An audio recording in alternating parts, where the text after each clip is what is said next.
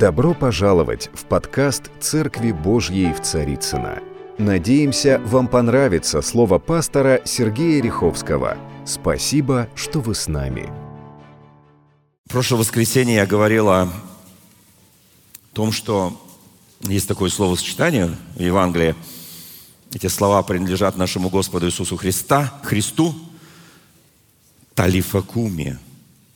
Или если говорить по правильно ставить ударение, тали, талифа куми. Вот так это произносят. И помните, мы с вами говорили, что когда Господь побуждает наши сердца совершать молитвы и моления за людей, которые нуждаются в божественном исцелении, которые нуждаются э, в освобождении от злых сил, которые нуждаются в восстановлении, которые нуждаются вот пройти через путь страданий. И если мы четко понимаем и разумеем, что есть на это воля Божья, я хочу связать эти вещи, потому что мы часто напрасно бьем воздух. Нет, лишних молитв не бывает. Лишних молитв не бывает. И даже если, когда мы молимся, нам кажется, я вот столько молюсь, а нет результата, продолжай молиться. Потому что по по этим молитвам Бог начинает менять, менять сущие вещи. Мы говорили в прошлый раз, что есть невидимые вещи, например, вирусы, микробы, которых мы не видим, и которые влияют на нашу жизнь. Сегодня какой-то какой вирус поменял жизнь всего мира, и никто не может его увидеть, кроме, может быть, очень узких специалистов, очень мощные э, какие-то приборы, они могут увидеть этот вирус. И помните, мы говорили, что вера, маленькая вера с горчичное зерно, способна изменить многие вещи, которые окружают нас, саму нашу жизнь. Вера есть осуществление ожидаемого и уверенность в невидимом. И Писание говорит, ею свидетельствовали древние. Они могли засвидетельствовать, что их вера творила чудеса. И сегодня вот мы смотрели тоже на экране, что вера продолжает творить чудеса. Вы знаете, я верю в чудеса. Кто верит в чудеса, поднимите руку. Я верю в чудеса. У нас вчера мы были на день рождения моей тети. Ей, э, она младшая из сестер моей мамы. Ей исполнилось 82 года. Э, чудесная у меня тетя очень поздно вышла замуж, я думаю, ей было, наверное, за 30, э, так это прилично. И она вышла замуж, родила трех дочерей, и э, у нее э, сегодня внуков, что у нее только от одной дочери, я только назову одну дочку, мою двоюродную сестру, вот у нее 14 детей – они москвичи, живут в Москве, а, вот 14 детей. У другой моей сестры тоже ее дочка 9. Ну, понимаете, да, вот. И начинаешь понимать, думаешь, Господи, вот так она долго, многие говорят, я так долго не выхожу замуж, я так долго не могу жениться, видимо, у меня вообще ничего не будет. Будет. Будет. Моя, моя тетя – это живой пример – она глубоко верующая христианка. Она очень... И когда мы были маленькие, когда папа был репрессирован, ну, мой папа, вот наш папа, тут есть и мой брат сидит и так далее. Вы знаете, то э, она сидела с нами, она жила с нами, она сама медик, и она, она посвящала время нашей семье, потому что папа был в местах лишения свободы за Христа. И она не, не смогла из-за этого выйти замуж, а потом она вышла замуж, и вот такое чудо. У нее столько внуков, столько благословений. И мы вчера посмотрели, какие они такие все, знаете, высокие такие внуки, потрясающие. И все христиане. И все христиане. Вы знаете, я очень благодарю Бога за это. Это, это такая благодать, которая, которая вот дается Богом по великой милости, по великой любви и милости. Я знаю, моя тетя, она очень сильная такая молитвенница, она очень глубоко верующий человек, она такая вот церковный человек, знаете, выцерквленный человек, слава Богу. А, конечно, 82 года уже некоторая слабость, вот, но дух, дух бодр. И мы там, э, у нас там еще приехали некоторые родственники из-под Нижнего Новгорода, Э, нет никого из Нижегородчины, случайно вдруг нету, нету, понятно. Вот. У нас там очень большие церкви в Нижегородчине. И э, вот приехала э, у моей вот сестры, ее муж, ее мама, э, его мама приехала, и мы тоже общались, и мы что-то заговорили про божественное исцеление за столом Ну, кто о чем говорит, мы заговорили про божественное исцеление. И вы знаете, у нас так вообще принято говорить о божественных вещах. И а, так было интересно, а, она, говорит, вот, вот родственница, она говорит из, из Нижнего. Недавно, говорит, я сломала ключицу. Ей примерно 75-76 лет. А, сломала ключицу. И, и, и все, там что-то лопнуло, от, отошло, сломалось. И вот рука висит, и, так сказать, и все такое прочее. И, и, вот, и вот как. И подошел, говорит, один из внуков, говорит, бабуль, давай помолимся. Знаете, мне так, мне так нравится это. Тут вот до, до, до взрослого еще не дойдет. Вот, давай помолимся. И вместе помолились, там, помолились, возложили руки, помолились. И вот, и вот она говорит, что помолились, ну и помолились. И говорит, я говорит, как бы не придала этому значения. Вы знаете, вот, что такое молитва вот, вот ребенка? Это же это такая мощь. Знаете почему? Потому что у ребенка еще вот мозги правильно поставлены, дух правильно поставлен. Не зря говорят, что дети безгрешны, да? Вот он помолился с верой и пошел играть. Мол, бабушка, все нормально.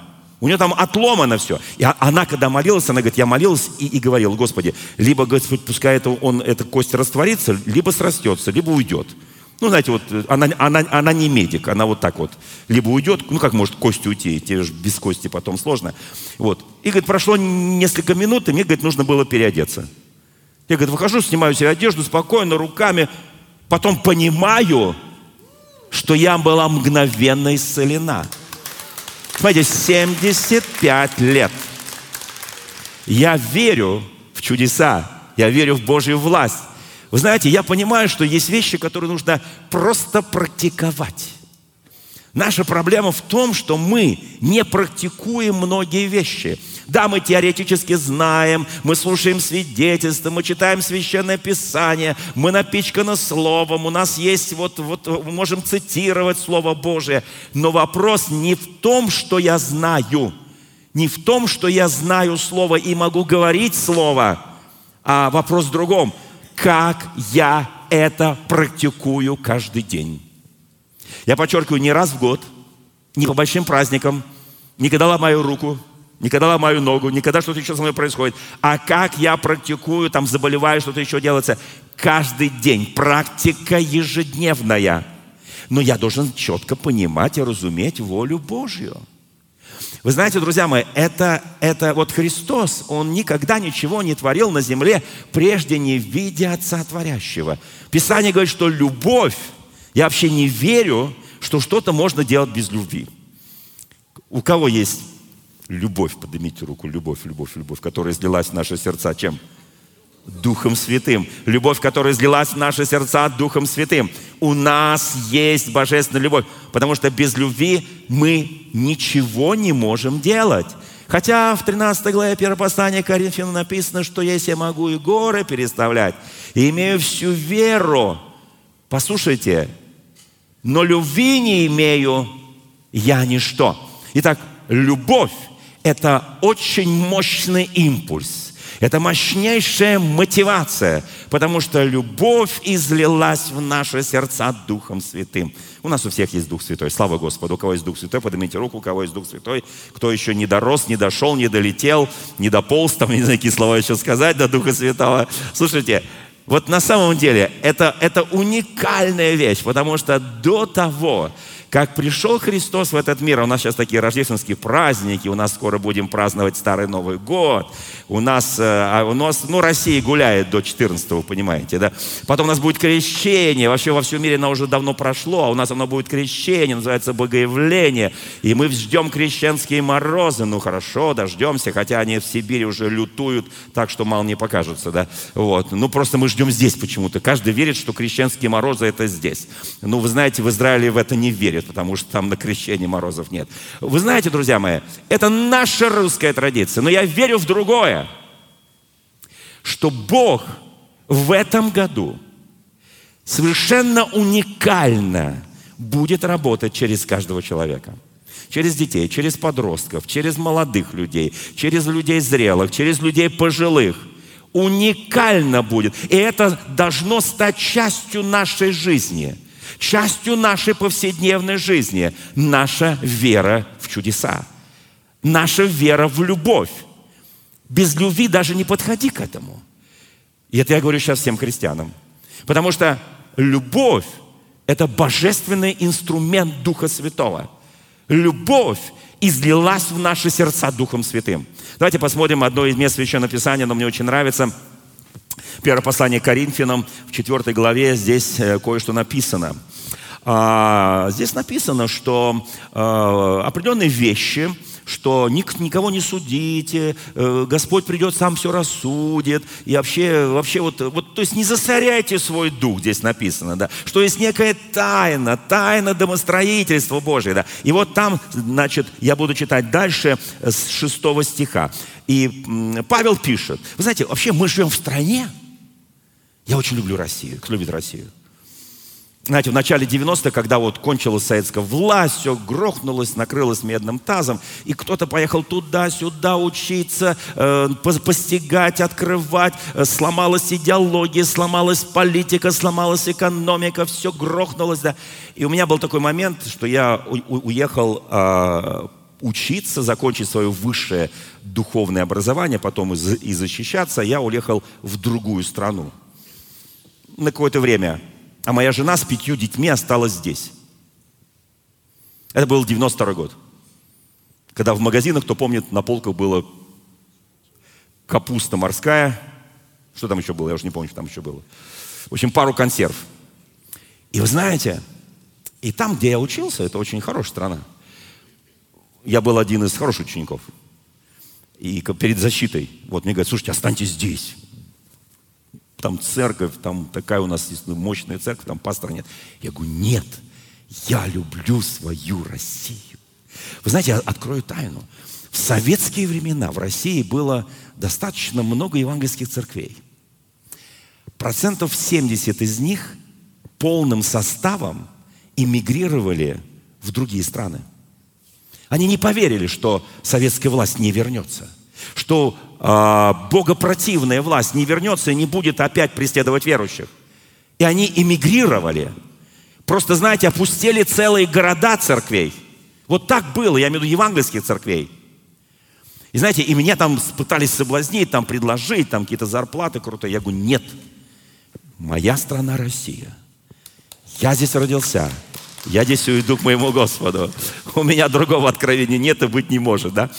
И я могу сказать простую вещь. Наша страна уникальная страна, удивительная страна. Знаете, мы можем молиться, я сейчас говорю вообще о общем христианстве, не о нашей конкретной евангельской церкви. Можем молиться кому угодно, начиная от Николая Угодника и заканчивая Матреной Московской. Но поднимите руку, кто у нас молится апостолу Павлу. Ну вот из ваших друзей, которые тоже себя называют христианами. Или апостолу Петру, ну, Андрея Первозванного еще ладно. У нас Андрей Первозванный, он благовествовал Россию, правда, ни разу не был, но неважно. В духе, видимо. Слава Богу! У нас даже выше, одна из высших наград нашего государства – орден Андрея Первозванного. Ну, это один из апостолов. Но это единственный апостол, которого почитают на Руси. Все остальные апостолы у нас как нарицательное имя. Фома неверующий. Но это тоже апостол, между прочим, и великий апостол, который благовествовал э, э, там Египет, Нил, там даже церковь по сей день называется церковь Фомы.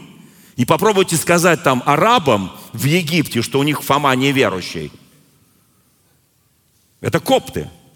Послушайте, друзья мои, но, еще раз подчеркиваю, у нас столько, столько посредников между Богом и людьми, а Павлу никто не молится – Поднимите руку, когда вы были, э, может быть, не, не достигли евангельского откровения. Э, апостолу Павлу кто-нибудь молился? Что вы говорите? А апостолу Петру тоже нет. А Николаю Угоднику, поднимите руки. Ну, кто-нибудь молился Николаю Угоднику? Ну, конечно, молился. Пол России молится. Это же это наш, э, наш, итальянский наш. Он, правда, итальянский, но наш. Вот, слава Богу. Вот. Ну, я же про Матрёну Московскую молчу, там земельку и прочее, это уже, как сказать, общее место для всех нас. Я сейчас не буду перечислять много-много-много-много-много-много. Но вот этим великим апостолам, оказывается, никто не молился. Я, я кого не спрашиваю, моих православных друзей, я говорю, вы Павлу-то молитесь? Петроне говорит, как можно? Я говорю, в смысле? Это же великие апостолы. Вот, вот как можно молиться тем, которые после них? Проще уж молиться, уж если вы молитесь людям – я-то молюсь только Господу Иисусу Христу и Отцу и Сыну и Святому Духу. И больше никому. Мне этого вот достаточно, достаточно, достаточно. Кому еще достаточно? Поднимите руки. Да, я беру примеры с Павла, я беру примеры с Петра, я беру примеры с Андрея, я беру с Иакова, Иоанна и так далее. Там большой, большой список. Но этого достаточно. Я подражаю их вере, но никогда не буду им молиться. Потому что этого нет в Евангелии. Странно получается, то, что нет в Евангелии, мы молимся. То, что есть в Евангелии, мы почему-то не молимся. Я сейчас не, нападаю ни на какую церковь, Боже, Боже сохрани, почитаю, люблю, уважаю и так далее, традиции э, и, и, и прочее, прочее. Слава Господу. Кто чего дорос, кто чего достиг, и слава Богу, пусть в том пребывает. Нет проблем. Но я хочу следовать Духу Евангелия. И вот что здесь написано. Он пишет, вот это не судите никак прежде времени, пока не придет Господь. Я приложил к себе и к Аполосу, ради вас, чтобы вы научились от нас не мудрствовать сверх того, что написано, и не превозносились один пред другим. Он говорит, я это приложил к себе. Я не хочу мудрствовать сверх того, что написано. Вы знаете, вот то, что сейчас я это сказал пару минут назад. Не нужно мудрствовать того или тому, чего не написано в Слове Божьем.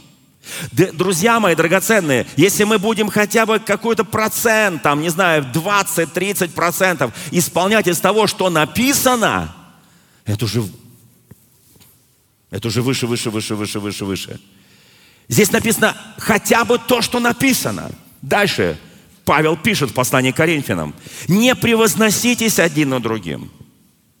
Я очень хочу, чтобы мы с каким-то почтением относились друг к другу.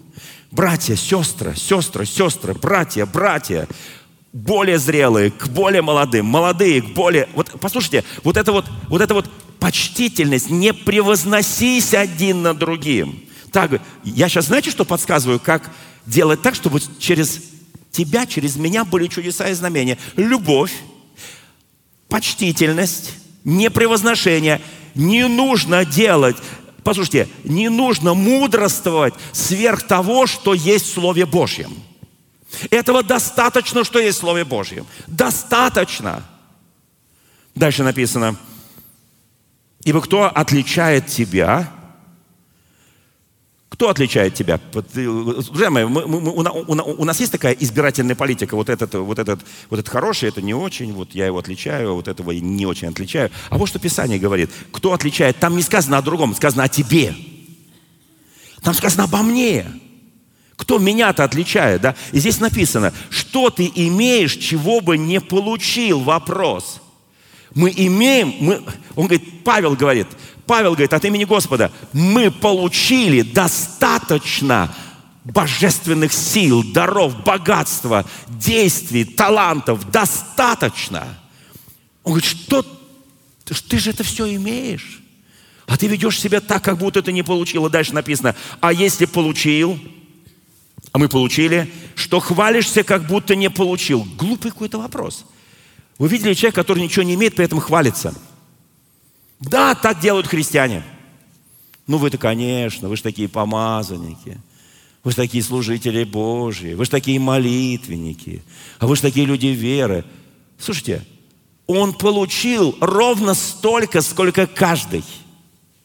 Каждый христианин получил бездну богатства и премудрости Божьей. И не нужно, вот здесь используется слово «хвалиться». А что такое хвалиться? Это постоянно конючить. А вот у меня ничего нет, а у вас все есть достаточно есть у каждого. Если я не буду практиковать то, что у меня есть, я потеряю квалификацию духовную. Если я не буду каждый день практиковать то божественное, которое вложено в меня, я потеряю эту квалификацию. Кто понимает, о чем я говорю? Вы знаете, когда вот долго что-то не делал, да, вот, и пом пом помните, в советское время был такой фильм, там Никулин играл, помните, и там, э, когда деревья были большие, кто помнит? Я понимаю, что современные люди это не помнят, но фильм потрясающий. Помните, когда он взял ножовку, там, напильник, говорит, а руки-то помнят? Ну, пару раз там, правда, порезался, сбил, это уже другой вопрос. А руки-то помнят. И вот когда ты не практикуешь, не практикуешь, у тебя это заложено в твоей генетической, духовной памяти. Эти духовные вещи, они заложены в каждом из нас в день нашего рождения свыше. Нам дана. Вот когда смотришь на маленького ребенка, у меня сейчас маленькая внучка, ей три с половиной годика, да? Ой, месяца, какой годика. А через несколько дней у меня будет внук. Вот Марго скоро, буквально через несколько дней родит. Вот, слава Богу. И я понимаю, что это немощное создание, такое маленькое, оно такое, знаете, там ручки маленькие, все маленькое, все маленькое, ножки, ручки и так далее. Но ты понимаешь, он человек. Ты понимаешь, у него Бог заложил. А моя задача его кормить, кормить, ухаживать, подмывать, ухаживать, кормить и так далее, пеленать и так далее, водички давать и так далее. И, и он растет и превращается в человека, а он и есть человек. С момента зачатия он человек. С момента, когда это произошло, он уже человек. В нем функционирует все, что в нормальном человеке, только маленькое, слабенькое и немощное – о, Господь, дай нам, Господь, сегодня Слово Твое. Писание говорит, знаете почему? Говорит, ты хвалишься, как будто не получил.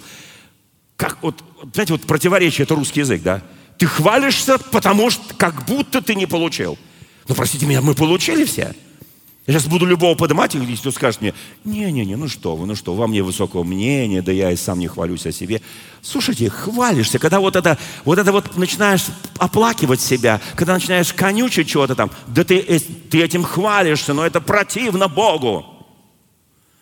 Все понимают, о чем я говорю? Да? Противно Богу такая похвала. Вы уже присытились, вы уже богатились, вы стали царствовать без нас, он пишет, Павел. О, если вы в самом деле царствовали, чтобы нам с вами царствовать. Он говорит, если бы на самом деле так было. Что такое человек, который царствует по жизни?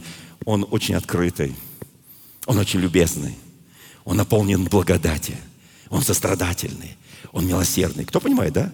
Он прощающий, он любящий. Вот что человек царствующий. Царствующий не то на троне скипер там, поклонились мне все падшие. Нет, это только Ему поклоняемся. И больше нет личности во Вселенной, перед которой я буду поклоняться. Послушайте, когда я понимаю, что я царствую, царственное священство, говорит, а вы хотите, говорит, без нас не получится, давайте с нами вместе царствовать. Вот она церковь, вот она экклезия, вот то, кто Богом отделено сегодня для особого служения миру. Я уверен, что сегодня церковь – ответ миру. Я общаюсь с очень многими политиками, чиновниками. Потеряны ориентиры. Все, что на что можно было уповать. Несколько дней назад мы получили печальное сообщение. Я знал этого богатого человека, мультимиллионер, основатель одной из мощнейших сетей в России.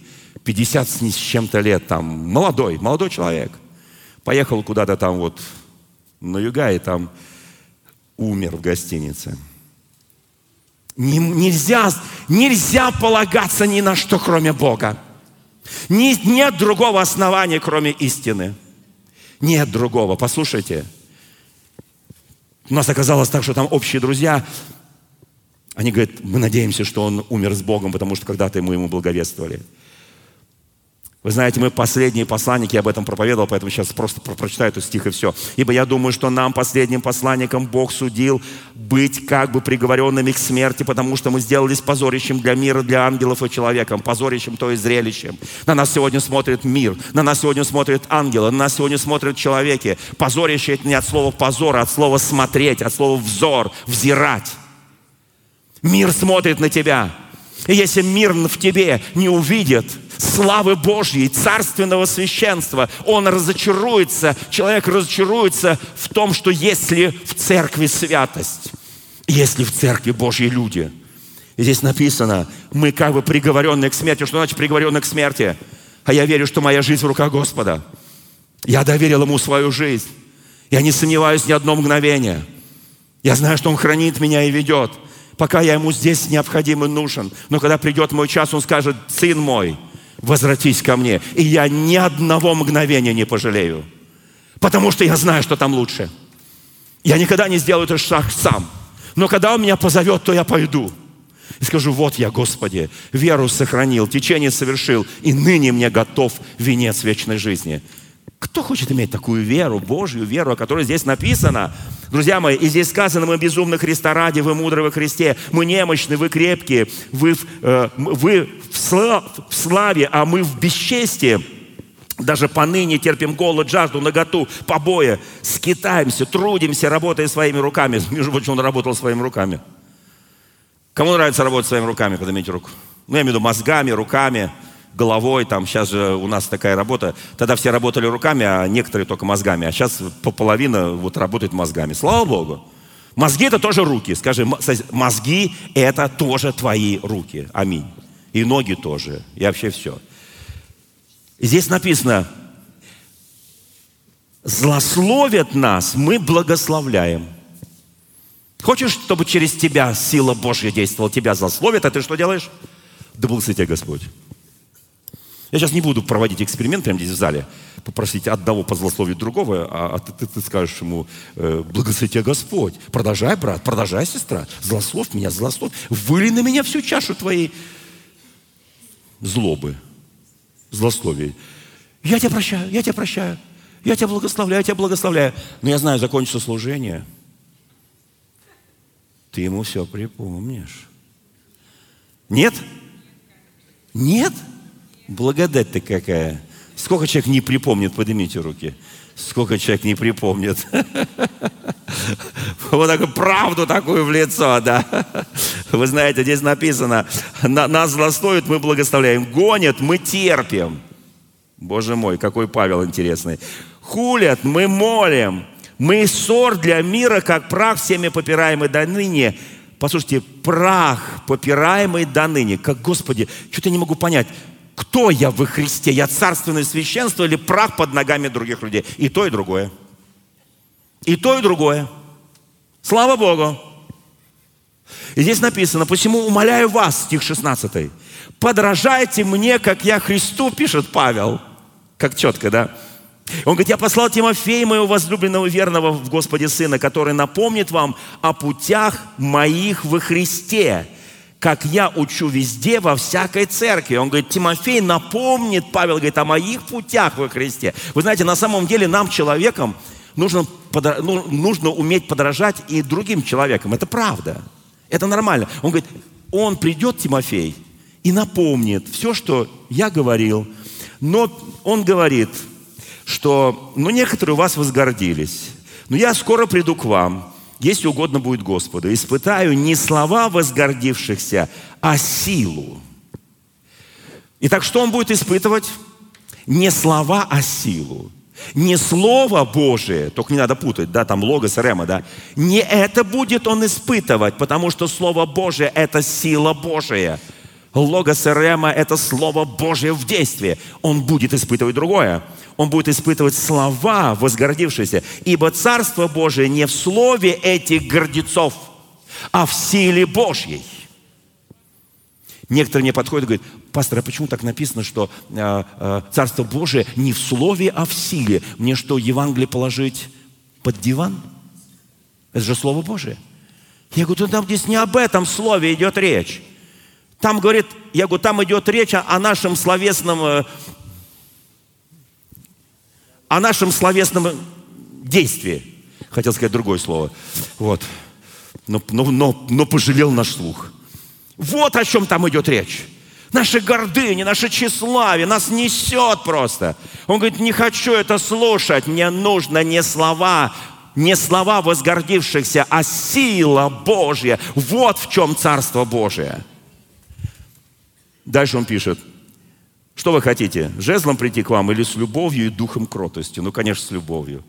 Ну, конечно, с духом кротости, правда, да? Кому нравится, когда муж приходит с работы с жезлом? Кому нравится, когда ты приходишь домой, а жена с любовью и духом кротости? Кому нравится дух кротости? Поднимите руку. А кому нравится любовь? А жезл кому нравится? Что вы говорите? Никому. А вот царь Давид в одном из гениальных псалмов, который он написал, он пишет, что его жезл, помните, да, успокаивает меня – Жезл, успок... оказывается, жезл, он не только там символ власти, он символ успокоения. Всякий раз, когда у меня начинаются где-то, я говорю, Господи, что-то там, где-то испытания, какие-то там неправильно против меня, что там. Я говорю, Господи, где жезл?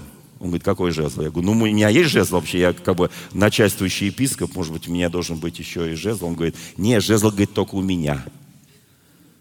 Я говорю, а для кого? Говорит, для тебя. Слушайте, благодать, да? И ты понимаешь, вот сейчас он придет к тебе, ты-то думал, к другим придет с этим жезлом. И как им там даст этим жезлом?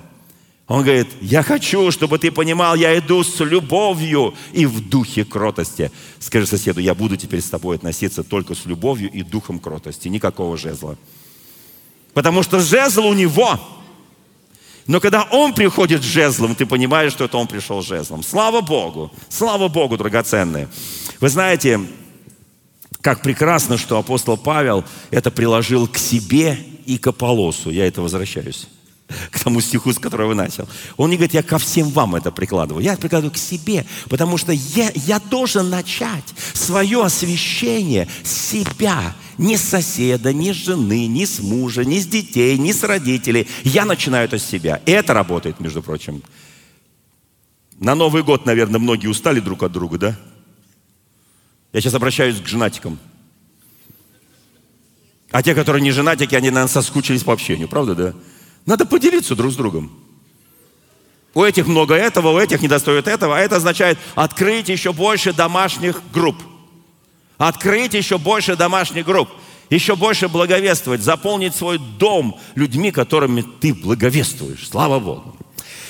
Вы знаете, э, есть одно место Священного Писания, которое я очень люблю – и позвольте мне, это будет как бы иллюстрация к этой проповеди, такая небольшая, небольшая иллюстрация к этой проповеди.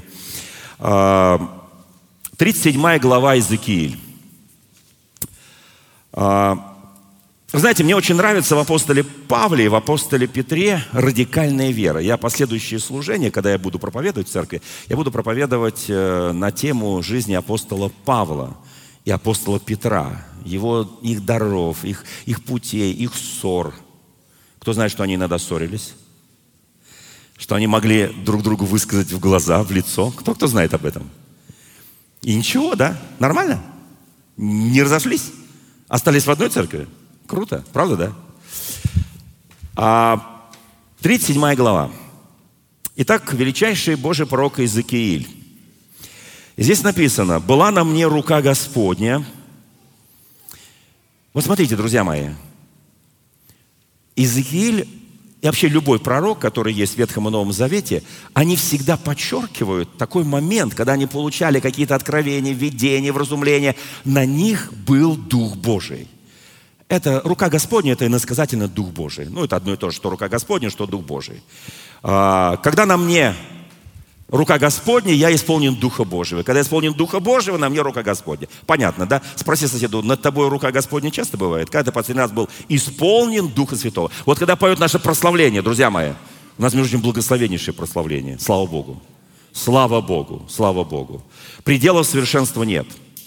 Послушайте, я верю, что они в новом году напишут новые песни. Я верю, что наш музыкальный канал, он э, церковный, да, вы знаете, там сотни тысяч просмотров – я так благодарю Бога за это, что огромное количество людей, они принимают, принимают это, эту музыку, эти слова, это помазание, это Боже, эту руку Господню. Потому что когда на Давида сходил Дух Святой, мы такой поем старый псалом, помните, когда Дух Господень наполняет меня, я буду танцевать, я буду петь, я буду играть, как Давид. Помните, да? Слава Богу, да? Поэтому, когда звучит прославление, не надо стоять просто так. Входи в это благословение – Входи в этот поток.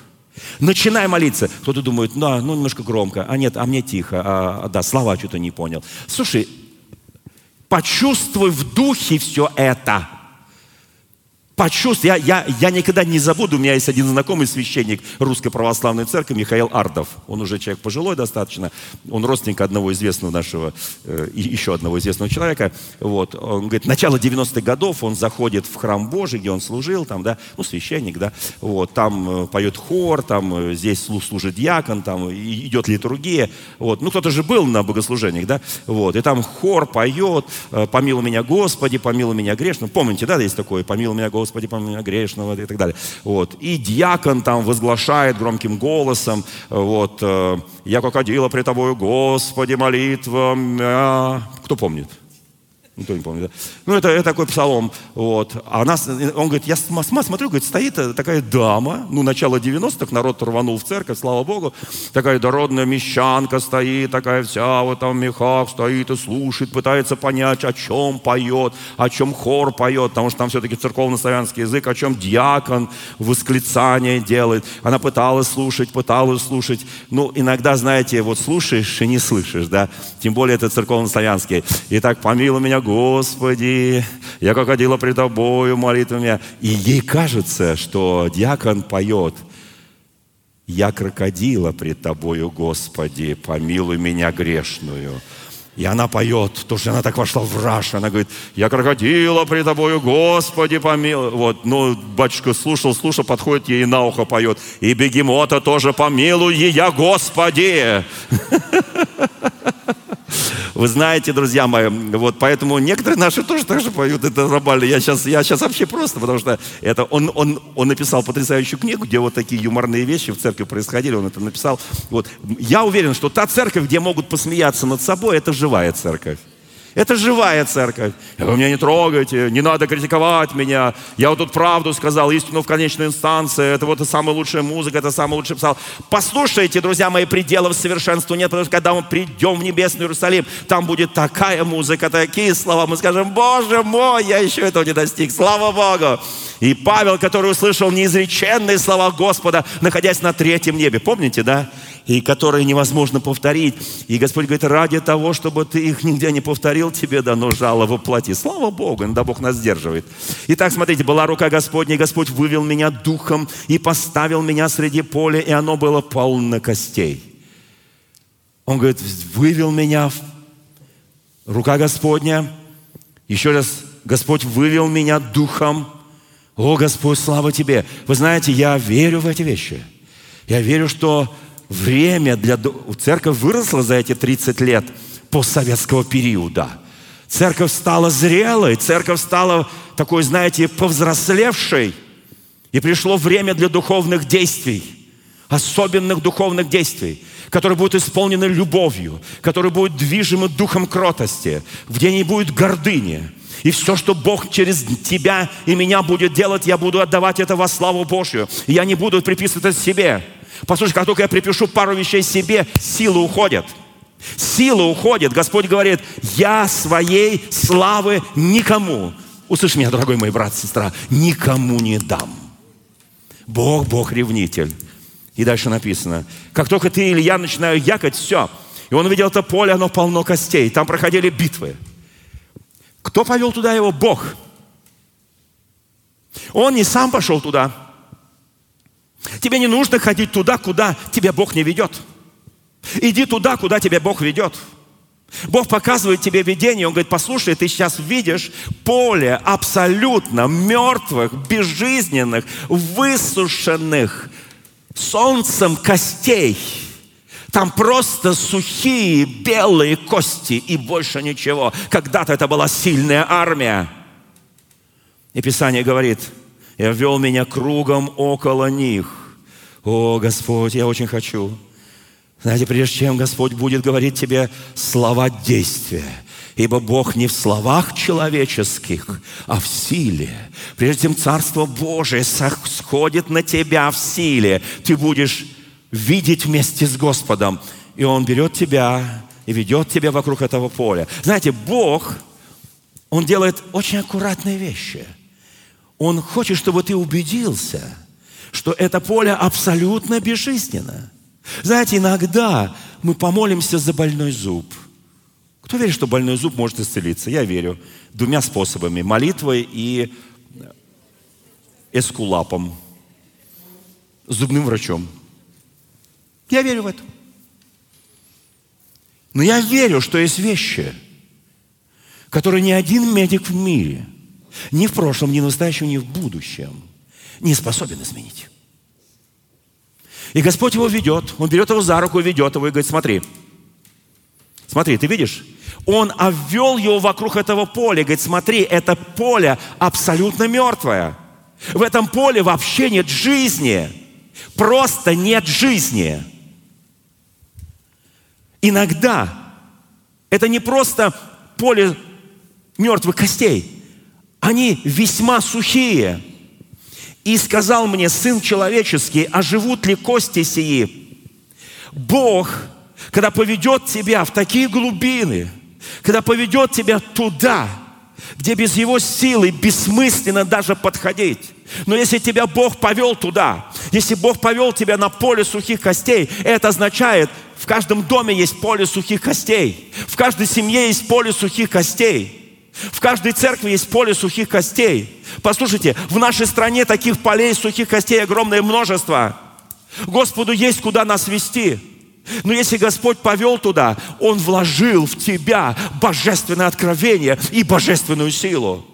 И когда ты приходишь на это поле сухих безжизненных костей, которые белые, которые абсолютно мертвые, ты понимаешь, что Он тебя сейчас о чем-то спросит, и ты понимаешь, у тебя на это нет ответа, потому что без Него ты не можешь делать ничего. Это будет полная капитуляция пред Господом. Полная капитуляция пред Господом. И Господь спросит тебя, скажи, пожалуйста, Сын человеческий, между прочим, Сын Человеческий, так звали еще нашего Господа Иисуса Христа, Сын Человеческий и великого мужа Божьего пророка Иезекииля. А живут ли кости сии? Иезекииль говорит, Господи, Боже, Ты знаешь это. О, друзья, приходит такой момент, когда я должен настолько пропитать себя Божьим Словом, молитвой, откровением и каждодневной практикой – Услышьте меня каждодневной практикой, потому что есть вещи, которые только через практику ты понимаешь. Когда ты практикуешь каждый день божественные действия, когда ты свидетельствуешь, проповедуешь, молишься, возлагаешь руки, маш елеем, провозглашаешь Божьи слова, когда ты начинаешь понимать, что Бог, Он берет тебя как свой инструмент, как твой сосуд и начинает через тебя совершать это действие. Мы говорили в прошлый раз об этой женщине, у которой умер муж из сынов пороческих, и ее двух детей хотели забрать в рабство. Помните, она пришла к величайшему пророку Елисею, он говорит, что у тебя есть? Она говорит, ничего нет. Ну, хоть что-нибудь есть. Сосуд с елеем. Попроси у всех соседей, у всех твоих соседей, сколько у них есть сосудов, помните? И закрой за собой дверь и начинай лить, начинай лить, пока не закончится не масло, а сосуды. Масло в тебе, Божие, никогда не закончится. Но когда нет сосуда, в который тебе нужно наливать масло, масло из этого сосуда, это в твоем сердце, это в твоем духе этот сосуд, оно прекращает течь. Услышьте меня, пожалуйста, оно прекращает течь. Но когда есть вокруг тебя, вы знаете, как важно сейчас благовествовать. Как важно сейчас свидетельствовать, как важно людей приглашать к Господу, как важно приглашать людей, потому что это будут те сосуды, которые из твоего сосуда будет изливаться масло. Потому что если не будет пустых сосудов, послушай, дорогой брат, сестра, никакого масла, никакого елея из нас течь не будет. Ты будешь только мироточить слезами, когда будешь видеть, как другие делают эту Божью работу. Я хочу зажечь нас огонь Божий. И сказал мне, он говорит, Господи, ты знаешь. Это нормальный ответ. Правда, да?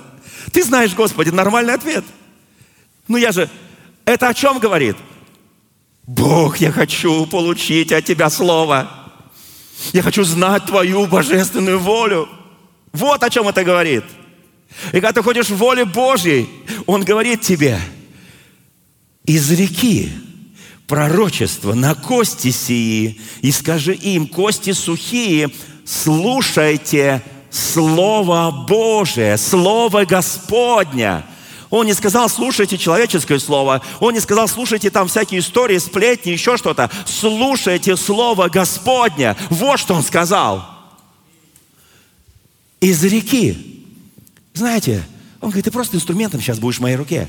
Слушайте, как хорошо быть инструментом в руках Божьих. Кто бывал в своей жизни инструментом в руках Божьих, когда ты понимаешь, что это не ты, а это Господь, а вот здесь ты, а вот здесь Господь, а вот здесь ты, а вот здесь Господь. И ты говорил, Господи, пусть будет меньше меня, но больше Тебя. Кто понимает, о чем я сейчас говорю? Господи, меньше меня, но больше Тебя. И ты уже не, не любуешься собой, ты уже не восторгаешься, о, какой ты умный, о, какой ты такой секой. Да. Нет, слушайте, ты, ты смиренно в духе кротости и любви падаешь пред Господом и говоришь, я буду изрекать, Господи. Знаете, кто-то скажет, на поле сухих костей изрекать слово? Это же безумие. Это безумие. У нас в Москве много кладбищ, там столько сухих костей. Это полное безумие. А нельзя, Господи, было там, что просто лежали раненые легко. Раненые. Не просто раненые, а легко раненые. Мне было проще с ними как-то обойтись. Я бы им проповедовал, изрекал бы все, что нужно. Нет! Бог говорит – я хочу, чтобы ты увидел глубину чудес, чтобы ты увидел силу, как я поднимаю народ, чтобы ты увидел силу, как я поднимаю армию Христову. Вот это я хочу. Из реки Пророчество на кости сии, скажи им, кости сухие, слушайте слово Господне. Так говорит Господь Бог, который к костям сим. Вот я введу дух вас, и оживете, и обложу вас жилами, и выращу на них плоть, и покрою вас кожей, и веду в вас дух, и оживете, и узнаете, что я Господь. Слушайте, ты и я, как и Иезекииль, мы инструмент, божественный инструмент – не нужно гордиться, не нужно думать о себе что-то много. Пока у меня присутствует гордыня, я никчемный инструмент. Я плохо звучащий, я не настроенный инструмент. Но когда я говорю «Господь», так говорит Господь, так говорит Господь. Послушайте, друзья мои, Он говорит, скажи им это. И написано, и я изрек пророчество. Он показал ему весь путь. Он им показал всю картину. Вначале ты скажешь этим костям, чтобы они начали движение друг к другу. Затем ты скажешь этим костям, чтобы они слушали кости. Кости, оказывается, умеют слушать. Кто знает, что кости умеют слушать? Никто не знает.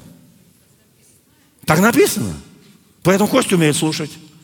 Скажи этим костям. Унылый дух слушает что? Кости. Как по это по латыни будет сухое, сухие кости? Саркома. Унылый дух сушит кости. Скажи этим костям, я дам вам дух. И теперь он дает программу. Сначала, чтобы они сблизились. Потом, что там произойдет дальше? Что я введу дух вас и оживете, обложу вас жилами, потом обложу жилами, потом выращу плоть, потом покрою вас кожей, потом введу вас дух и оживете, узнаете, что я Господь. Есть программа короткая «Я веду вас дух», а есть программа рассчитана на несколько ступеней. Я сначала обложу вас, что там? Я сначала обложу жилами, потом выращу плоть, потом покрою кожей, потом веду дух, потом оживете и узнаете, и потом узнаете, что я Господь. Слава Господу! Слушайте, какая красота! Я кое-что скажу сейчас. Мы будем видеть в России. Да что там Россия, да? Во всем мире. Я очень хочу, чтобы это было в России. Как будут оживать. То, что мы уже давно сказали, это уже мертвечина такая, что это такие сухие люди. Это вообще никчемные люди. С ними уже бесполезно иметь дело. Я уверен, мы будем видеть эту силу Божью, силу нашего Господа. Я верю в это. Послушайте, и дальше здесь написано, «И я изрек пророчество, как поверено было мне, и когда пророчествовал, когда я пророчествовал, пока он не пророчествовал, уже Бог ему все сказал, уже Бог провозгласил свою программу, уже Бог провозгласил все действия. И когда, пока он не начал пророчествовать, услышьте меня, пока он не начал пророчествовать, мы, мы часто боимся, говорим, Бог, ну если тебе надо, ты, ты, ты сделай. Ну если тебе надо, ты воскреси. Если, если тебе надо, ты исцели. Если тебе надо, там подремонтируй. Ну я-то при чем здесь? Пока ты не начнешь повторять, провозглашать то, что написано в Священном Писании, ничего не будет происходить. И написано, и когда я изрек пророчество, как было повелено мне, и когда я пророчествовал, произошел шум, движение, и стали сближаться кости, кость костью своей, и видел я, и вот жилы были на них, и плоть выросла, и кожа покрыла их сверху, духа в них не было. И вот здесь наступает очень важный момент. И на этом я хочу закончить эту часть проповеди. Наступает очень важный момент.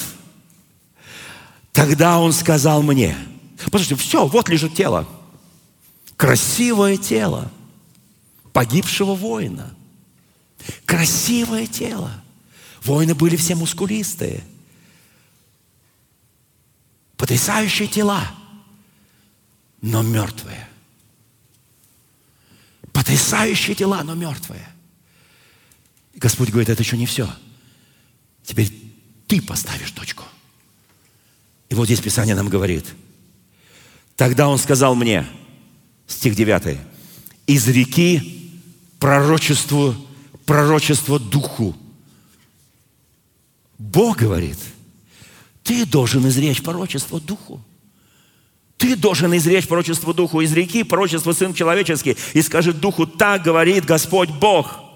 А четырех ветров придит Дух, дохни на этих убитых, и они оживут. И я изрек пророчество, как Он повелел мне, и вошел в них Дух, и они ожили, и стали на ноги свои весьма, весьма великое полчище. И сказал он мне, Сын Человеческий, кости сии, весь дом Израилев – вот они говорят, иссохли кости наши, погибла надежда наша, мы оторваны от кормей. Поэтому из реки пророчества я открою гробы ваши и выведу вас. Господь. Знаете, мы соработники у Бога. Кто знает, как по-гречески будет Дух Святой? Здесь речь шла не о Духе Святом. Вот то, что я читал, вдохни, скажи Духу, здесь речь идет о другом о духе человеческом. Внимательно прочитайте. Потому что тот, кто в нас, он больше того, кто в мире. По-гречески Дух Святой. Кто помнит? Параклет. Наши педагоги, да, наши учителя. Параклет. Параклет. Почему так? Почему такое имя? Там есть два, два, два, важных, два важных значения. Первое значение – утешитель. И второе значение – помощник. Заметьте, не заменитель. Вот здесь, в этой 37 главе, Человек по имени Иезекииль, пророк Божий, работал вместе с Господом. Бог без него не воскрешал это великое полчище. Они работали вместе. Ты должен, я должен работать вместе с моим Господом. Потому что Дух Святой, Он не будет вместо тебя делать. Потому что его имя помощник, ты берешь с одной стороны, он берет с другой стороны. Ты говоришь одно, он делает другое. Ты повелеваешь, он действует. Кто скажет аминь? Кто готов? Кто готов? Вы знаете, я очень хочу, чтобы в начале года мы настроили себя не на э, по полмесяца гулянки, которые у нас сейчас. Вообще мы в России умеем гулять. Если бы еще умели так работать. Если бы умели так же верить. Если бы умели так же молиться. Если бы умели так провозглашать духовный мир. Цены бы нам не было. Но время пришло. Время пришло. Я не говорю о том, что, о, если бы, если бы. Я говорю, это время пришло. Каждый из нас божественный инструмент Его силы и власти. Каждый, просто послушайте, помните первую часть, что я сегодня говорил? Первую часть не гордитесь, не судите, не господствуйте, наполнитесь любовью, будьте кротки, будьте смиренны, не мешайте себя с этой земной грязью, творите Божье дело, творите. Дух Святой излился, любовь излилась в наши сердца Духом Святым. Если у тебя в глазах нет любви, в сердце нет любви, в разуме нет любви, бесполезно все это. Но я верю, в каждом из нас есть любовь. Вы знаете, я заканчиваю эту часть проповеди, она продолжает, а вторая часть Талифа Куми, вторая часть этой проповеди. Там воскресала одна девочка, а здесь воскресло целое войско. И в следующий раз я буду говорить еще об одном воскресении из мертвых. Я очень хочу, чтобы мы пошли по глубине – когда научишься ходить по глубине, все остальные вещи, они будут делаться почти духовно автоматически. Дорогие друзья, спасибо, что были с нами. И до встречи на следующей неделе на подкасте «Церкви Божьей в Царицына.